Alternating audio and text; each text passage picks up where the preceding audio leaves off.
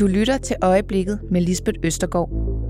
En podcast fra Danske Spil, som hvert år sender overskud direkte tilbage til fællesskabet. Sidste år var der mere end 1,5 milliarder kroner fra Danske Spilslotterier til idræts-, kultur- og foreningslivet i Danmark.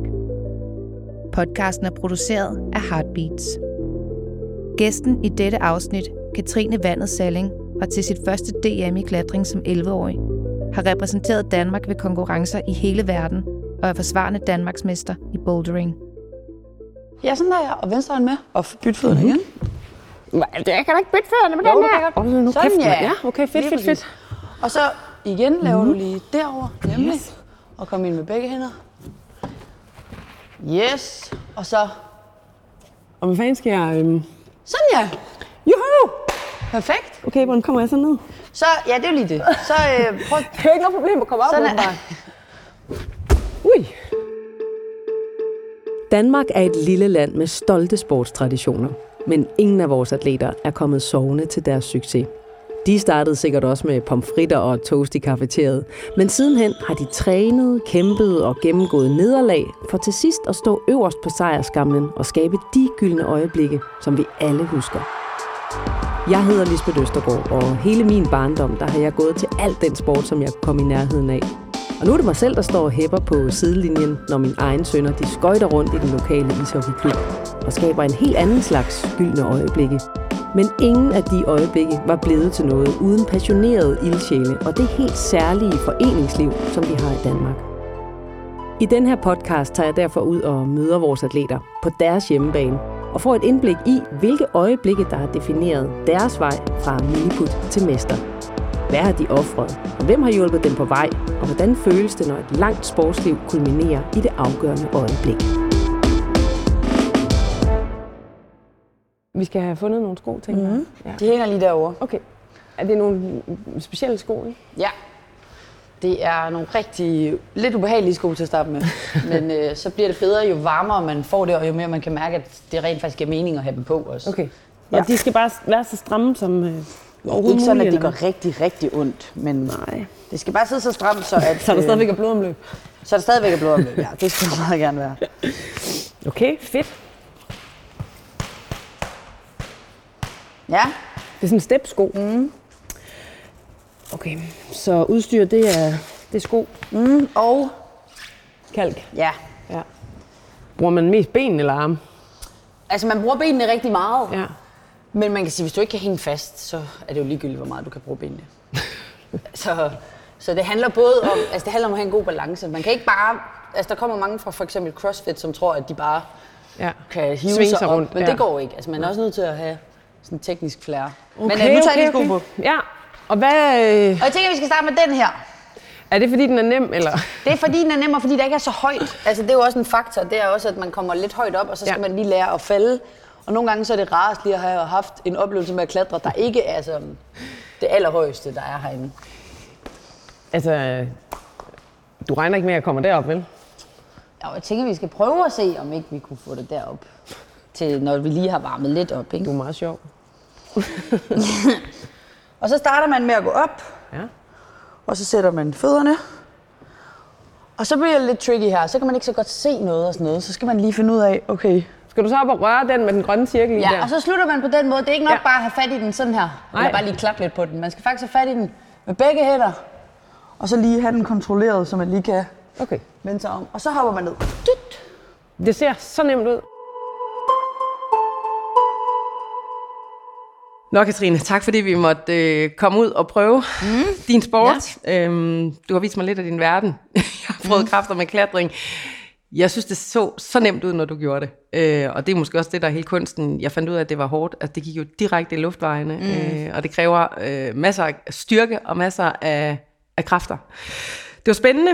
Øh, vi skal prøve på at forklare dem, der lytter med, hvad klatring er for en sport. Ja. Øh, så hvis du skal forklare det, hvad vil du så sige? Øhm, jamen, som du selv lige oplevede dernede, klatring er en sport, hvor man bruger hele kroppen, og hvor man i høj grad også bruger hele sit virke, mens man klatrer. Altså, man ryger ind i sådan en zone, hvor man bruger sin hjerne på en måde, man slet ikke, øh, man er slet ikke forberedt på, hvad der sker, når man træder op på væggen, hvis man ikke kender følelsen.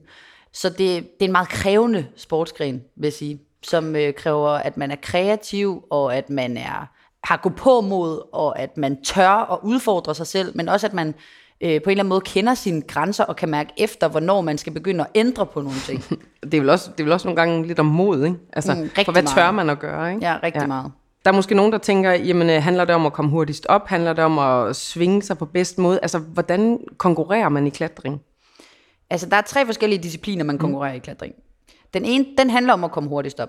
Det mm. hedder speed, og det er, øh, det er en 15 meter høj væg, hvor der sidder øh, en serie af greb, som sidder på den samme måde altid. Mm-hmm. Så det, du træner derhjemme, det er også det, du møder, når du kommer ud og konkurrerer. Så der ved man ligesom, hvad det er, man står overfor. Det gør du. Så der, øh, der kan du ligesom øh, forfine din teknik på lige præcis det, du ved, du kommer ud og skal ja. Konkurrere på. Og der, de variable, der er i det, det er jo så, at du konkurrerer alle mulige steder i verden, og at du øh, kun har et go til at få det til at lykkes, når du skal konkurrere. Ja.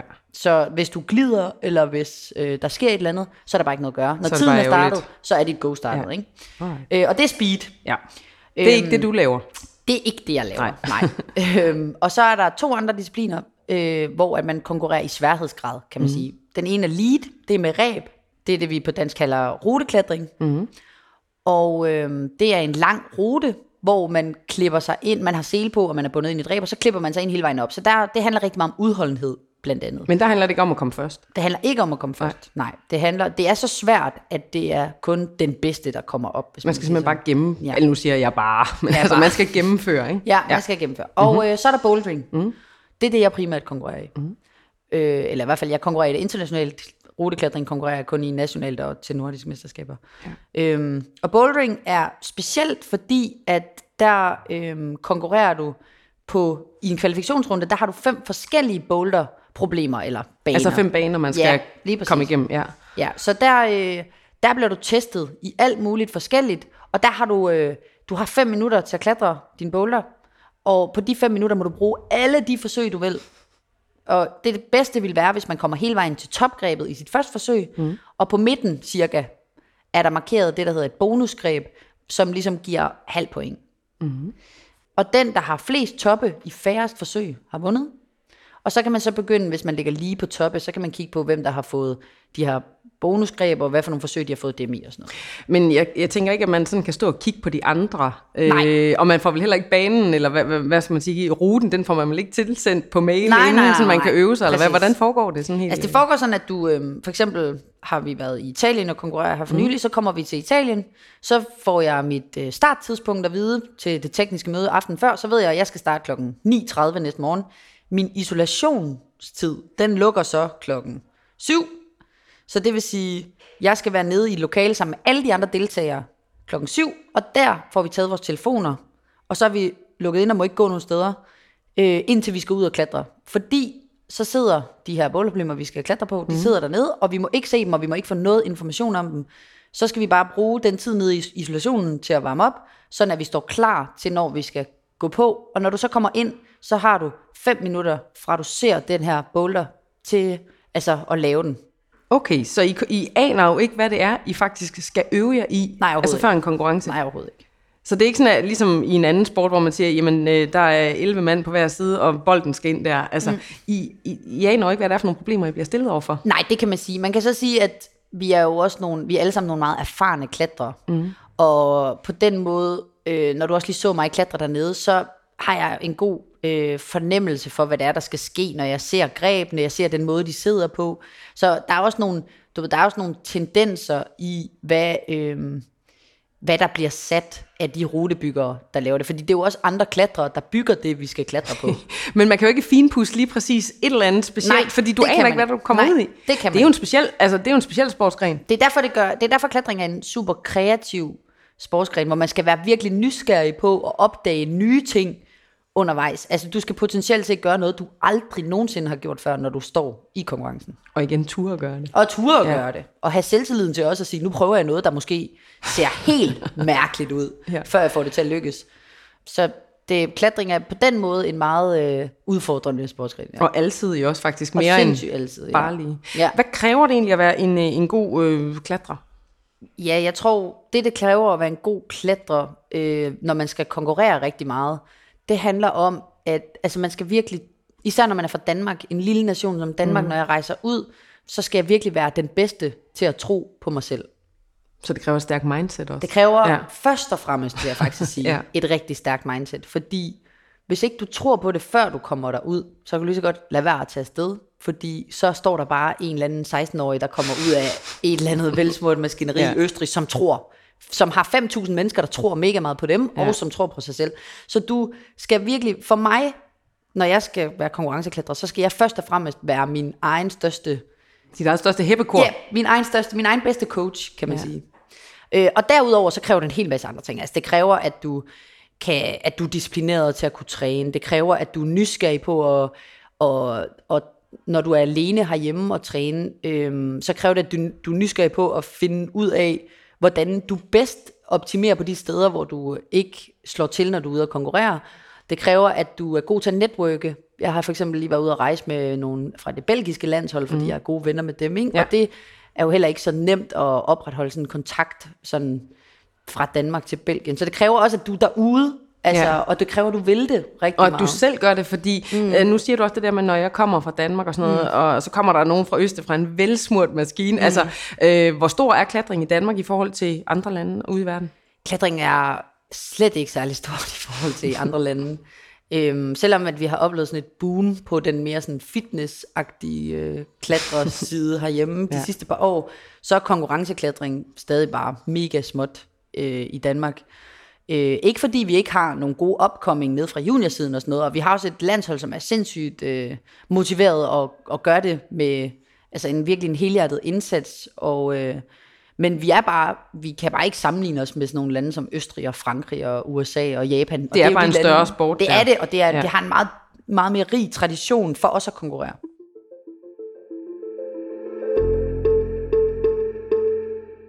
Vi øh, skylder måske lige øh, dem, der lytter med her, at sige, at vi faktisk sidder i Bison Boulders i øh, Søborg, som jo er din hjemmebane, hvis man kan sige det, og der er andre, der klatrer lige her ved siden af os, så det vil man måske kunne høre under, undervejs. Øhm, hvis vi prøver, Katrine, lige at tage det sådan tilbage ja. Til, hvor det hele startede. Kan du så huske din allerførste klatrevæg? Det kan jeg i hvert fald. Øhm, jeg kommer fra Aalborg, mm. og dengang jeg var 10 år gammel, så var mig og min far til Kulturnatten i Aalborg, hvor at øh, nogle frivillige fra Aalborg Klatreklub, de havde sådan en transportabel væg, som de havde stillet op inde øh, midt på CV Obels plads inde i, midt i Aalborg. Og jeg har altid været sådan et barn, der klatrede rigtig meget på alting. Så da jeg ser den klatrevæg, så ved jeg bare, nu skal jeg Du derop, er og det alle forældres værste Marit. Præcis, min far, han, jeg tror, han sukkede lidt der faktisk. Ja. Og så, øh, så klatrer jeg bare på den her væg, og jeg bare bliver ved med at klatre og ved med at klatre, fordi der er ikke noget kø. Så jeg bliver bare ved med at spørge, kan jeg godt prøve igen? Kan jeg godt prøve igen? Og der står øh, to. Den ene var en, der hedder Claus, og jeg kan faktisk ikke huske, hvem den anden var. Men øh, i hvert fald Claus her, han siger sådan, ah, nu skal du vist også snart have en pause. Nu skal du vist også snart have en pause. Og jeg bliver bare ved med at klatre på den her væg. Og øh, til sidst så begynder der at komme lidt kø mm-hmm. på den væg, og så siger de, jamen nu er vi nødt til lige at, nu må du tage selen af og sådan noget. Men, øh, Du bliver simpelthen smidt- væk. jeg bliver smidt væk af væggen, det gør jeg. det gør jeg faktisk. Og, øhm, men så siger de samtidig, at øh, du burde nok lige kigge forbi Nordjysk Klatreklub. Ja. Og det gjorde jeg så få dage senere sammen med min far. Ja. Øhm, det var en torsdag, hvor at man var velkommen til at komme og prøve sådan en, en gang sammen med deres... Det var sådan et lidt mere åbent børnehold, de havde tirsdag og torsdag. Og, øh, og så får vi et, øh, et lynhurtigt sikringskursus, og der står nogen, der hjælper os med alt udstyret og så videre. Er det så din far, der sikrer dig og står Ja, og holder er dig? Ja, okay. ja, lige præcis. Mm. Øhm, og øh, ja, så begynder jeg bare at klatre helt vildt, og er fuldstændig ustoppelig på, på den her første gang. Og, Hvad er det, øhm, du synes, der er fedt ved det der? Jamen, jeg kan faktisk godt huske det. det man kommer over i sådan en øh, gammel hal, hvor alle væggene er meget mørke. Det er en mm. fuldstændig modsatte oplevelse af, hvad du havde herinde. Det var meget farverigt og meget... Ja, Woo! nemlig det er virkelig, der er kælet lidt for, øh, Ja. ja. for, at man synes, det ser godt ud. Ja. Og sådan, det er der bare ikke i Aalborg Klatreklub, eller Nordjysk Klatreklub, som det hed dengang. det var bare mørke væg og øh, gamle greb, og så var mange af væggene meget overhængende, så man havde ligesom fornemmelsen af, at man kom ind i sådan en grotte. Og, øh, og dem, der tog imod os, var øh, nogle af de her medlemmer i Aalborg Klatreklub, som var, eller Nordjysk Klatreklub, som mm. var frivillige. Og øh, de var alle sammen sådan nogle meget sådan nogle hardcore udendørs klatre typer. De havde altså nogle år på banen. Mm, ja, så det var ikke, øh, du ved, det var ikke sådan en øh, imødekommende hej og velkommen stil. Det var mere Vi sådan har et børneprogram. Kom. Ja, I kommer her, I hører efter, hvad vi siger, I får sele på, og det er farligt, det her. Ja. Så du skal holde godt fast, og du skal gøre sådan og sådan. Det er sådan, vi gør. Ja.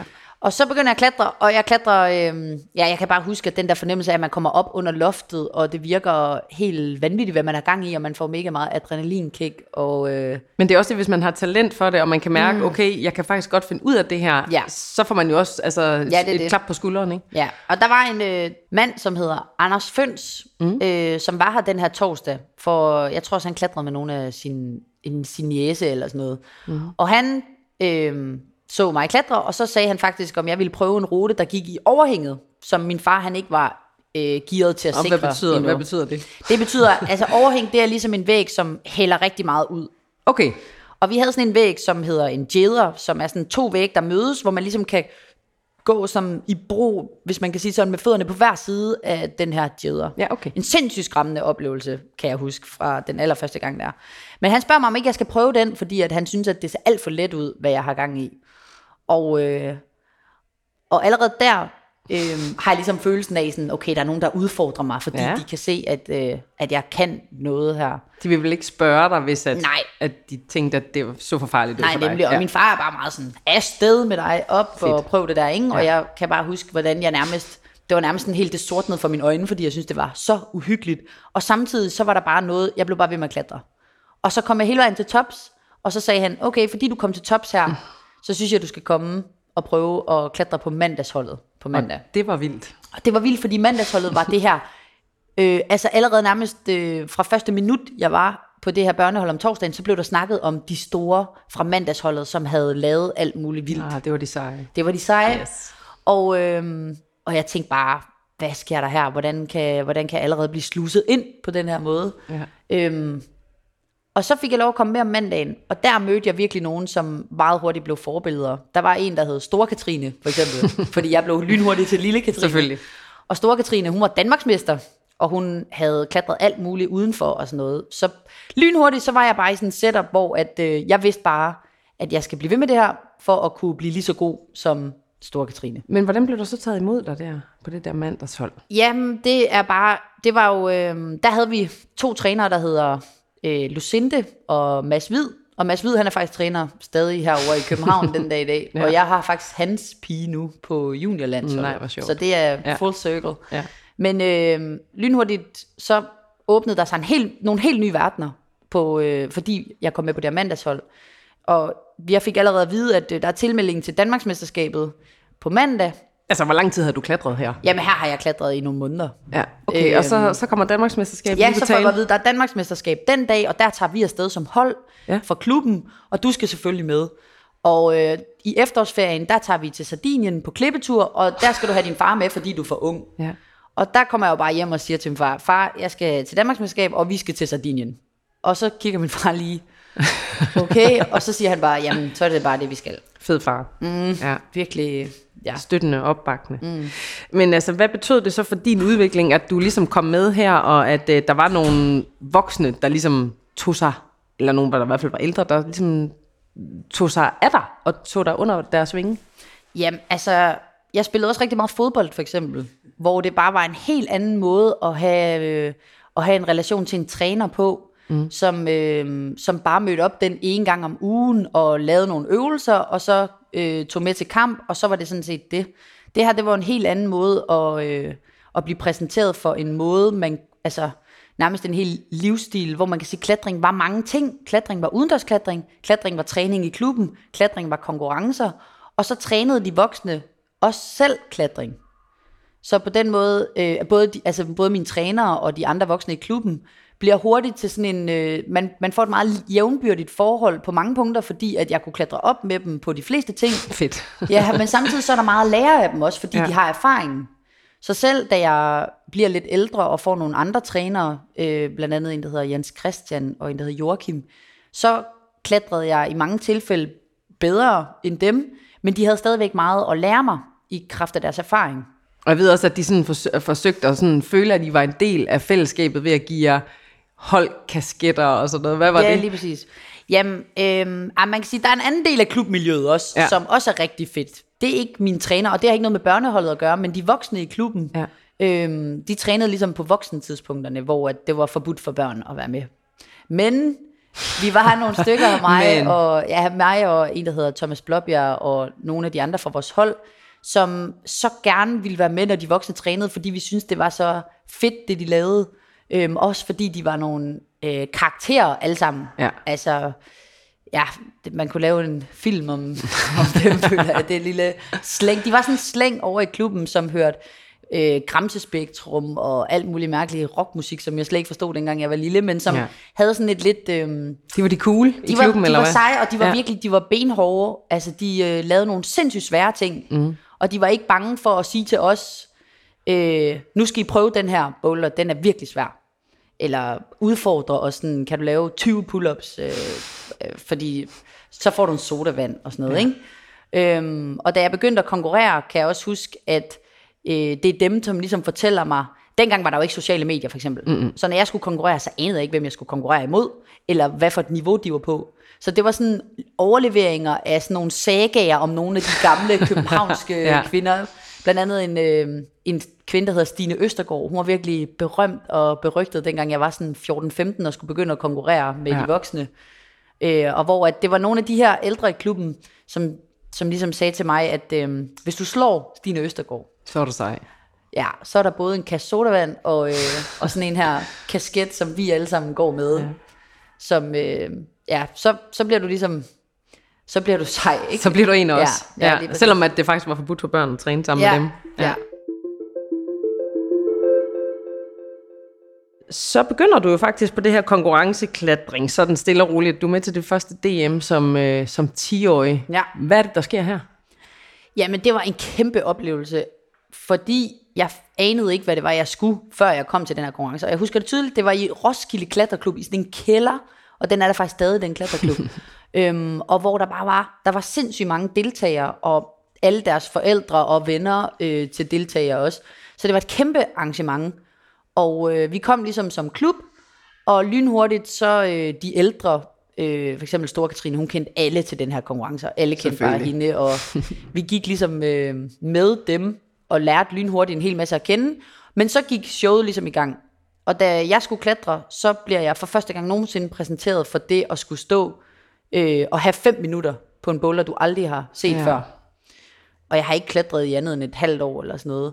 Jamen, og du er 10 år gammel. Ja, altså, ja eller 11. Jeg tror, jeg fik ja, ja. 11 her. Ja. But still, det er meget ung alder jo, og skal Ja. altså, skulle ud og præstere noget. Ja, lige præcis. Ja, ja. Øhm, også fordi, at det er jo det er min første gang med en, det er en individuel sportsgren, klatring. Ja. Så når du konkurrerer, så står du der bare selv, og der er ikke nogen, der må fortælle dig, hvordan du, må gøre, hvordan du skal gøre. Din så træner må ikke råbe bagfra, kig op til højre og nej, tage nej, den. Nej, Nej, okay. slet ikke. De må bare råbe, kom så.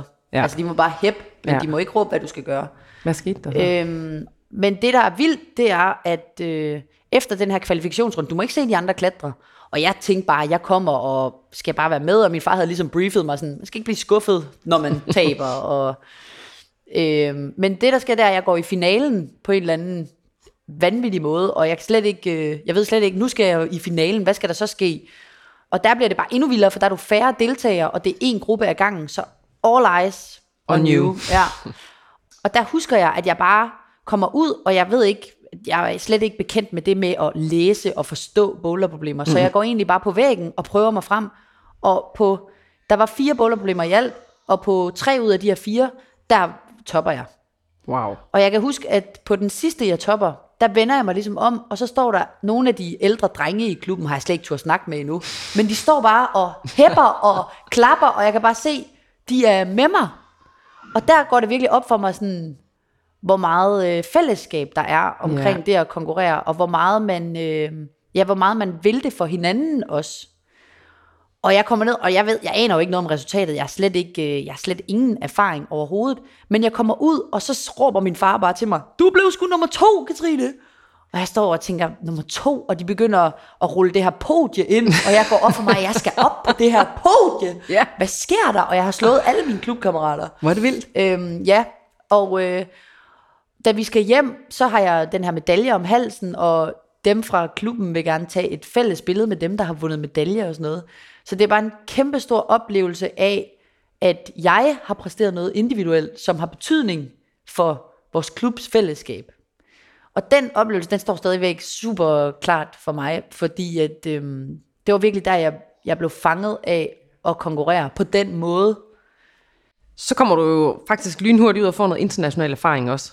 Øhm, mm. Eller der går lige nogle år. Ja, for du, du, er til nogle, du er til nogle flere stævner herhjemme, men så kommer mm. du til nogle nordiske mesterskaber og sådan noget, hvor det går lidt op og lidt ned også. Mm. Prøv lige at fortælle om, om den rejse ud i verden. Ja, altså det var meget få danskere, som havde været, meget få juniorer, som havde været ude til nordiske mesterskaber, og der var ikke ja. rigtig noget fællesskab omkring det, men det begyndte at komme på et tidspunkt, øh, hvor jeg fik mulighed for at tage mit, til mit første nordisk mesterskab, da jeg var 14. Mm-hmm. Øh, i, det var i ruteklatring, og det foregik op i Sverige. Og her havde jeg konkurreret i Danmark i nogle år, så jeg havde fået rimelig godt styr på det med at, at konkurrere mod dem, jeg kendte derhjemme. Og Men det er noget andet lige pludselig klubber. at komme ud jo. Det var noget helt andet, ja. og jeg kunne virkelig mærke, hvordan jeg synes, det var utrolig intimiderende at stå og kigge på alle de her svensker og nordmænd, som bare så top-tunet ud. De havde jo også klatret sindssygt meget udenfor, og havde også været til mange andre internationale konkurrencer. Øh, der følte jeg mig virkelig på udebane. Ja, det er fordi, det går op for, for en, altså hvor stort det egentlig er, det der med, at man kan, man kan mm. gå i sin egen lille andam og tænke, ja, egentlig, det kører meget godt for mig, og så lige pludselig finder man ud af, wow, ja. de andre lande, det er så meget større i de andre lande. Ikke? Altså, der var ikke sociale medier dengang, mm. så det var ikke fordi, at jeg kunne have nogen som helst fornemmelse. Øh, jeg kunne slet ikke, jeg, kunne, jeg anede ikke, hvem jeg skulle ud og møde, Nej. og jeg anede ikke, hvordan klatring var de her steder. Og den her klatreklub, vi kommer ud til, der er væggene sådan cirka dobbelt så høje, som de er hjemme hos mig. Og, ja, og folk ser helt vanvittigt stærke ud. Altså man kan virkelig se, at det er nogen, der har trænet rigtig mange timer. Jeg trænede jo ikke så mange timer om ugen dengang. Jeg gik stadig til alt muligt andet sport og musik også og sådan noget. øhm, så jeg kom bare ud, og så bliver jeg hurtigt ramt af den her stemning af, det er seriøst, det her. Ja.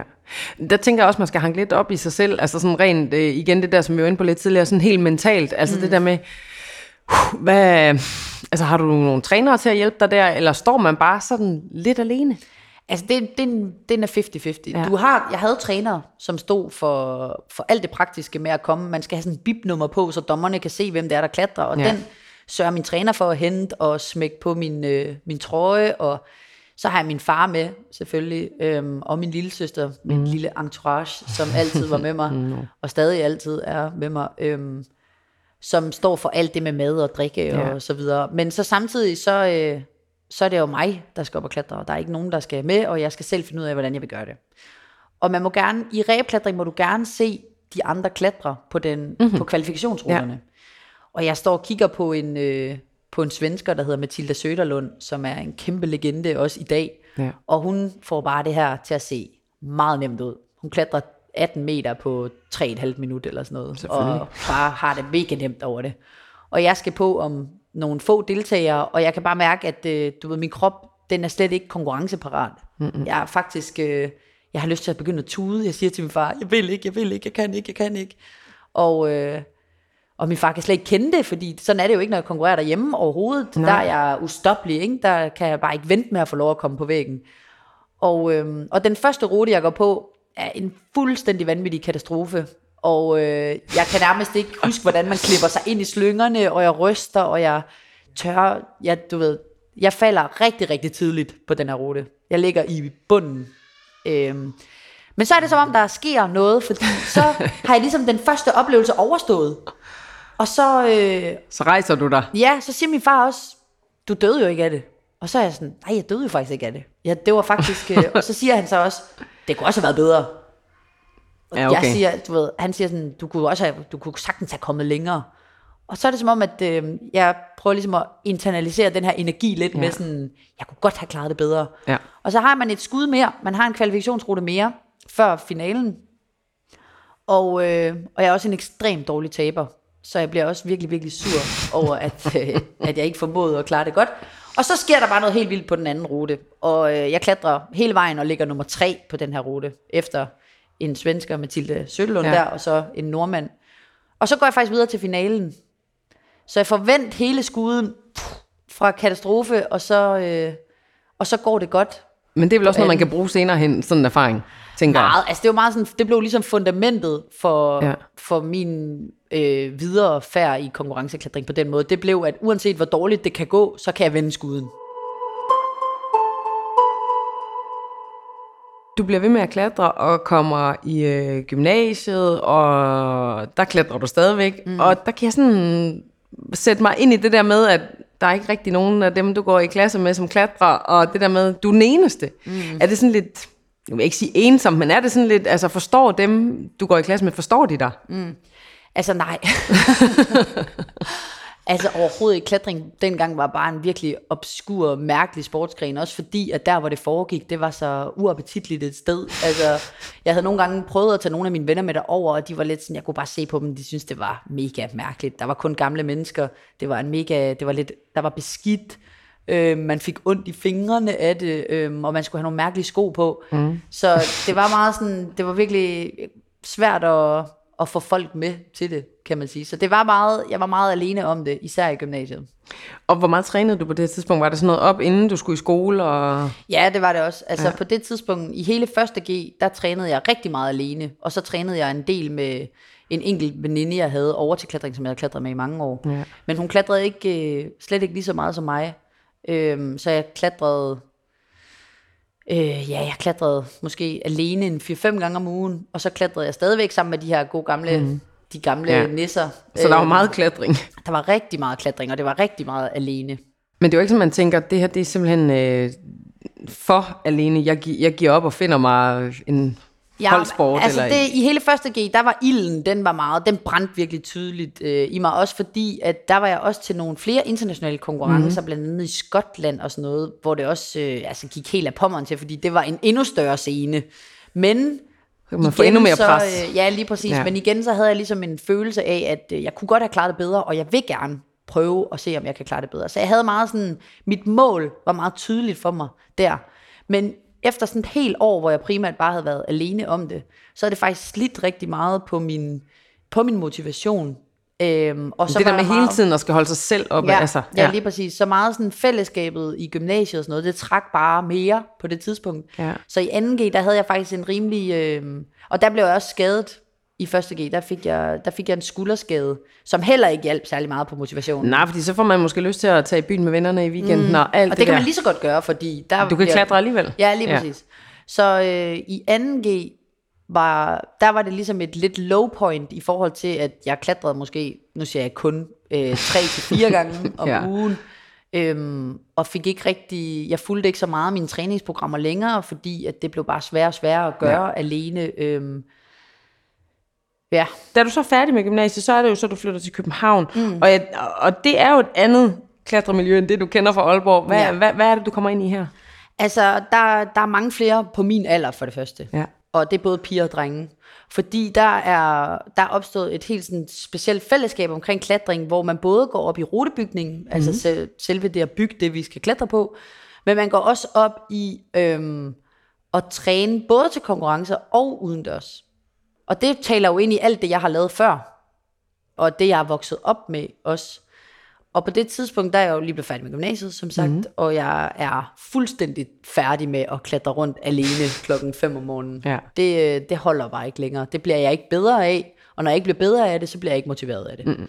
Så jeg flytter til København, hvor at der bare er et, øh, et rigtig fedt miljø, især omkring bouldering, øhm, som, jeg, som jeg virkelig lærer rigtig meget af, og lærer rigtig meget nyt af.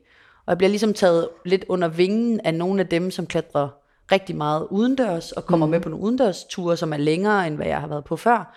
Og samtidig så, øhm, så er der også nogen, der begynder, nogle af dem, som er ældre end mig, øh, nogle af seniorherrerne, som vil til nord, øh, europæisk mesterskab mm. i bouldering.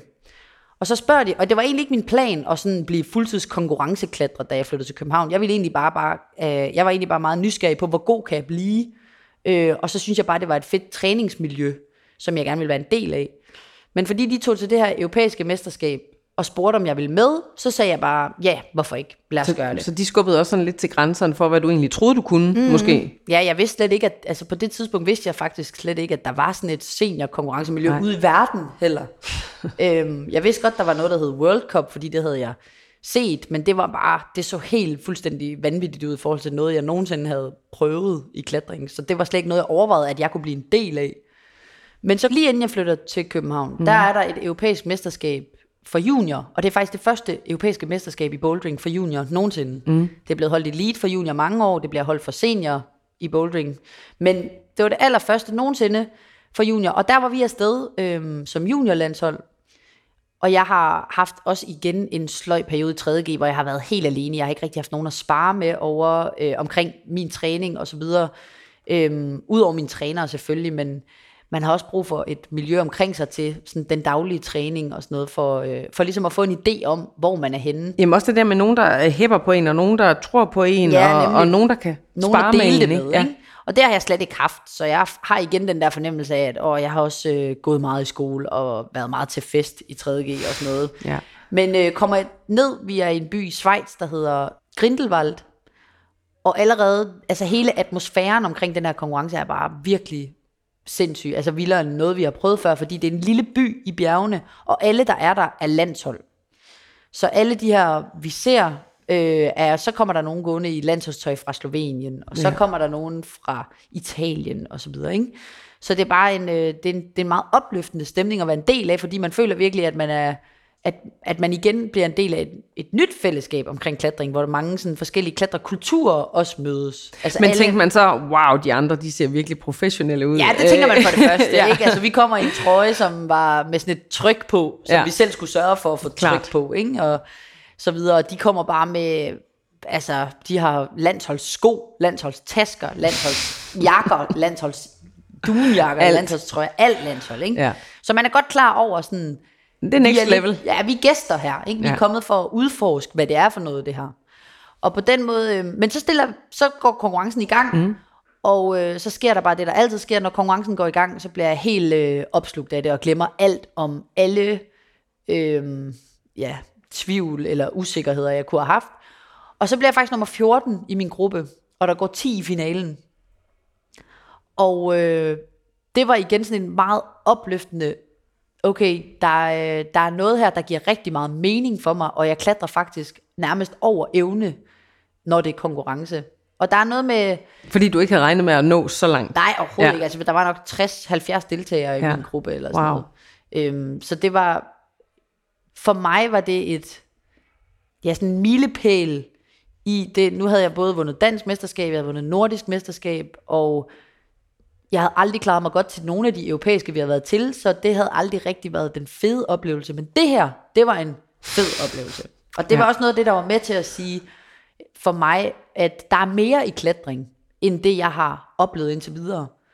Og den her oplevelse med at tage ud og møde klatring et nyt sted, og så få sådan en god oplevelse, det gjorde, at jeg tænkte, jeg må flytte ud et sted nu, hvor at der er et klatremiljø, som kan give mig noget nyt. Du flytter så til København, og så er det jo, at du kommer til at være en af dem, som du måske faktisk ser lidt op til, fordi du kommer til at arbejde i de her centre her, du kommer mm. at være med til rutebygning og sådan noget. Det mm. miljø, du lander i der, det er vel også ret opløftende? Det er helt vildt. Altså, ja. det, er en, det, er en, det er en ny verden af klatring, der åbner sig. Der åbner på det tidspunkt, hvor jeg flytter til København i 2013, et helt nyt, gigantisk klatrecenter ude på Refsaleøen, mm. som hedder Blocks and Walls. Og, øhm, og det er noget, der har været i støbeskeen fra Københavns Klatreklub i lang tid, og det er bare et spritnyt funklende center. Så det tiltrækker bare en hel masse mennesker, som måske aldrig var kommet ud i en af de støvede gamle haller. det var alt andet øh, end Aalborg. det var alt andet end Aalborg. Det var alt andet end noget, der var i København også på det tidspunkt. Og øh, der blev jeg ansat og laver, ja, jeg laver alt lige fra undervisningen til at lave kaffe op i caféen og skrue bullerproblemer og ruter på væggene. Og så går der faktisk fem år med, at jeg laver alt muligt forskelligt, og bliver også involveret meget med Dansk Klatreforbund øhm, og arbejder med juniorne. Mm. Også fordi jeg selv har været igennem hele øh, det med at være junior og vokse op og gerne ville både lave konkurrenceklatring og udendørsklatring osv. Så, videre. så jeg har ligesom meget at, at tilbyde til forskellige dele af klatreverdenen. Og det tænker jeg jo gerne, du vil, fordi du har jo selv stået der som helt lille og set op til nogle af, mm. af de store, og nu er du selv sådan en af de store, en af dem, som folk de ser op til. Mm. Føler du, at du øh, skylder dem Altså skylder de unge noget? Jamen, altså, jeg føler i hvert fald, at øh, når jeg kigger tilbage ja. hen over hvad der har ligesom skubbet mig frem i klatring, og hvor der har været nogle nye verdener, der har åbnet sig for mig, og den måde, øhm, den måde klatring bare er blevet en positiv ting i mit liv, det skyldes selvfølgelig, at jeg altid har været meget nysgerrig på nye dele af klatring, og ja. bare sprunget ud i alt muligt forskelligt med klatring. Men så skyldes det også i rigtig høj grad alle de frivillige trænere og mennesker, som har engageret sig i de klubber, jeg har været i, og alle de forskellige mennesker, jeg har klatret med. Så på den måde, så kan jeg godt nogle gange lige blive mindet om, når jeg ser nogle af de her mennesker for eksempel, mm. Når jeg lige er tilbage i Aalborg og besøger mine forældre, og så er jeg nede ja. i klubben, og de her mennesker kommer, og det er bare sådan en, øh, det er bare en gensynsglæde, når man ser dem ja. også. Og så bliver jeg rigtig meget mindet om, hvor meget man faktisk kan påvirke nogle andre, især unge menneskers liv, ved at, at have en, et, en positiv indstilling til deres møde med sport, og deres øh, vej i sporten. Og sådan det med at dele sin erfaring med unge mennesker, eller bare prøve at være med til at øh, at tænde en ild i dem i forhold til at være mere nysgerrig på at blive bedre til at klatre for eksempel, eller udfordre sig selv mere. Eller... Det er lidt det der med at give tilbage, ikke? Ja, altså, er samme skuffe altså, som alt det, du fik af dem, nemlig. alt det ildsjæl, som du kunne mærke, ja. øh, nærmest stråle ud gennem fingrene mm. på dem, det vil du vel gerne selv øh, være for dem. Lige præcis. Altså ja. det, det giver i hvert fald mig meget at vide, at jeg også er nået til et sted, hvor jeg kan gøre det samme for nogle andre, ja. som har stået der, hvor jeg stod. Og det gør du jo også øh, i dag igennem en masse arbejde, hvad, hvad fornemmer du, at de, de, de unge får ud af dig? Det, som jeg kan bidrage med for eksempel, det er jo, at jeg både har været en, der har stået, jeg har stået på toppen af podiet, men har altså også været i bunden af, af resultatlisten nogle gange. Så jeg ved, hvordan det er at, at fejle, og jeg ved, hvordan det er at føle sig som en person, der slet ikke har slået til i en konkurrence. Altså hvordan det er at præstere meget, meget under, hvad man føler, man burde, eller hvad man overhovedet er i stand til. Og samtidig så vil jeg også sige, at den måske viden og erfaring, jeg har fra at have trænet så meget, og trænet så mange forskellige steder, og med mm. så mange forskellige mennesker, og jeg kender rigtig mange forskellige måder at gøre ting på. Alene det at kunne præsentere det for, for nogle unge, som ellers skal ud og opdage det helt selv, det kan godt være være svært. Du ikke? kan gøre, så... at de kommer lidt på forkant i hvert fald. Ja, lige Altså for eksempel med nogle oplevelser. Jeg, jeg ved ikke, om det stadigvæk er sådan i dag. Jeg ved, du har haft nogle oplevelser blandt andet i Kina, hvor du skulle, mm. hvor du skulle ud til land, hvor man bare tænker, hvad er det her for et arrangement? Prøv lige at fortælle, hvad der skete der. Jamen, altså det er jo også det, når man konkurrerer, så kan der jo ske alt muligt forskelligt mærkeligt. Ja. Og øh, jeg har blandt andet stået i Kina på en mark, øh, hvor at de mennesker, der gik ligesom og lavede ja, du ved, mark, du ved, sådan noget arbejde, man laver i en mark. De havde ikke mm. rigtig fået at vide, at vi skulle holde en World Cup der. så der, hvor vi skal varme op, der bliver vi bare spurgt sådan, hvad laver I her? Går I snart? Vi skal snart uh, i gang med at varme op, ikke? Og man står ligesom, man rejst hele vejen til Kina. Man prøver ligesom at få sådan et, uh, man prøver at opføre sig lidt professionelt, ikke? Uh, og så, når jeg skal ud og klatre, så uh, de her greb, de har skruet på væggene, de er ikke ægte, hvis man kan sige det sådan. Det er sådan nogle kopivarer, de har lavet. Så de det var Kina jo, det var Kina. Ja, men det, ja. Der, de smelter bare i solen. Så undervejs i konkurrencen, så er jeg nødt til at gå tilbage i isolationen og holde sådan en times pause eller sådan noget, fordi de skal fragte nogle nye greb ind og skrue på væggen, fordi dem, der sidder der, de er allerede smeltet. Det er jo ikke sådan, man ser, når man ser X-Games for eksempel, Nej. så smelter øh, halfpipen ikke lige, og så skal de lige fragte nye ind. Der må man også bare sidde og tænke, hvad er det, der sker? Altså, er vi ikke kommet længere mm. med den her sport, ikke? Ja, det er præcis. Ja, ja. Men som du også selv siger, så har du både stået på podiet, øh, og du har også været dernede, hvor du bare tænkte, nu gider jeg ikke mere. Hvis vi prøver sådan at skal gå igennem sådan dine største sejre og de mm. værste nederlag, hvor, hvornår har det så været sjovest at være dig? Altså nogle af de der førstegangsoplevelser, man kan sige, det er jo, jeg er jo ikke verdensmester, så på den måde, så er der jo ikke sådan lige fire guldmedaljer, der står klarest, men det er meget været processen og de sejre, jeg har vundet undervejs i, øh, igennem min karriere, som øh, konkurrenklatrer, der står som nogle sådan tydelige milepæle. Ja. Altså den første gang, jeg bliver dansk mester ja. som junior, var en kæmpe sejr for mig. Ikke? Og så er der den første gang, jeg bliver nordisk mester. Og, øh, men så som senior har jeg også været til øh, rigtig mange konkurrencer, hvor at så er der nogle dele, der er gået rigtig godt, og nogle dele, der er gået mindre godt. Og så har jeg ligesom arbejdet rigtig meget med de dele, der gik mindre godt, og så pludselig, så begynder det at virke. Ja, fordi nogle gange behøver det ikke at være medaljen. Mm-hmm. Altså, fordi hvis man har haft et dårligt løb, men stadigvæk har vundet, så kan det godt være en Ja, det er faktisk en dårlig oplevelse, Lige men præcis. nogle gange har man gjort det godt, men Ja. måske ikke fået guldet. Nej, lige præcis. Sådan Ja. er det jo i, i sport, ikke? At øh, du kan godt spille din bedste kamp nogensinde, og så er der bare en anden, der har gjort det bedre end Jo, dig. ja. Men det er jo stadig en sejr, synes for mig i hvert fald. Øhm, og der var en gang, hvor jeg havde været ude med en kæmpe stor fingerskade i øh, nærmest halvandet år, Ja. øh, og virkelig bare kæmpede mig tilbage. Øhm, og hvor vi så var til et europæisk mesterskab, som i øvrigt også blev ramt af en storm, og vi skulle klatre klokken 1 om natten, og der, min øh, holdkammerat blev ekstrem, hun blev skadet, sådan virkelig slemt med knæet og sådan noget, du ved. Så der var masser af bøvl med den her konkurrence. For at sige det på godt jysk. For at sige det på den Men, øhm, men der alligevel formår jeg faktisk at, øhm, at kvalificere mig til semifinalen. For første gang nogensinde, på trods af alt, hvad der er sket.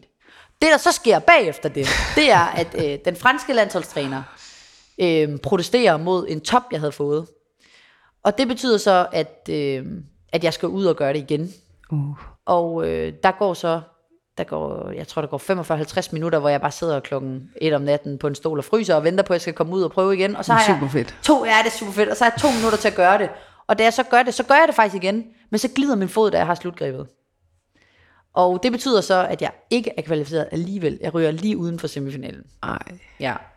Men inden det, så kvalificerede jeg mig faktisk Jamen, til semifinalen, efter jeg havde haft skade. Men, Så men det- er, du, er du så sådan en type menneske, at du godt kan vente til at se på det positive? Fordi der, der, her der skiller vandene jo virkelig. Altså, mm. Altså jeg vil sige, det var virkelig svært lige de første tre dage efter. Ja. Men efterfølgende har det været, var det jo en ekstrem sejr for mig. Og jeg tror, jeg, jeg er sådan en menneske, jeg bare, jeg vinder næsten altid et eller andet, når jeg er afsted. Ja. Øhm, også fordi, jeg tror også, da jeg var lille og begyndte på den her sportsgren, der synes jeg virkelig, at øh, du ved, der havde jeg lidt den samme oplevelse, når man har, som man har, når man ser nogen, der gør noget helt vildt, som man aldrig kunne forestille sig selv gøre, og lige pludselig en dag, så står man og gør det, og så kan man godt huske alligevel, det. hvordan det var Ja. at være den lille pige, der aldrig nogensinde troede, hun skulle komme til at gøre det.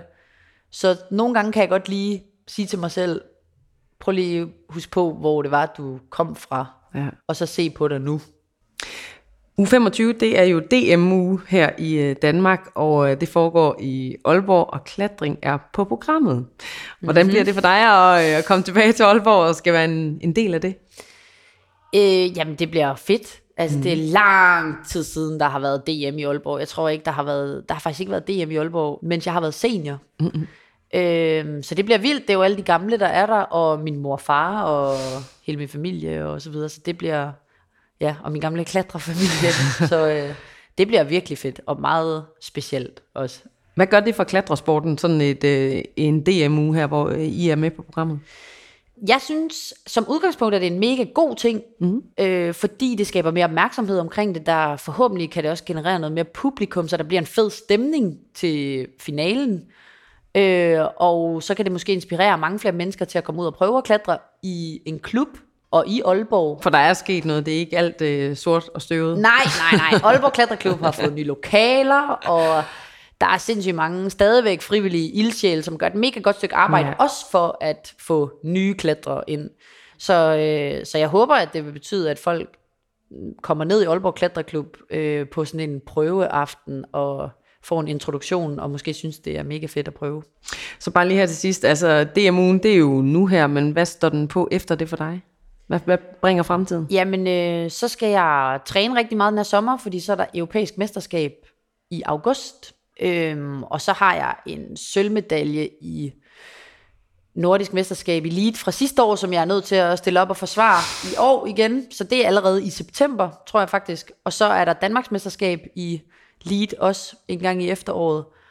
Og så skal jeg til at se frem mod næste sæson og træne rigtig meget. Men først, øh, så lige den her sæson, der skal afsluttes med både øh, nationale og internationale konkurrencer. Mm. Held og lykke.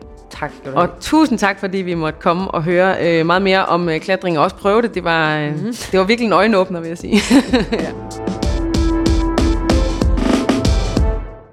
Du har lyttet til Øjeblikket med Lisbeth Østergaard.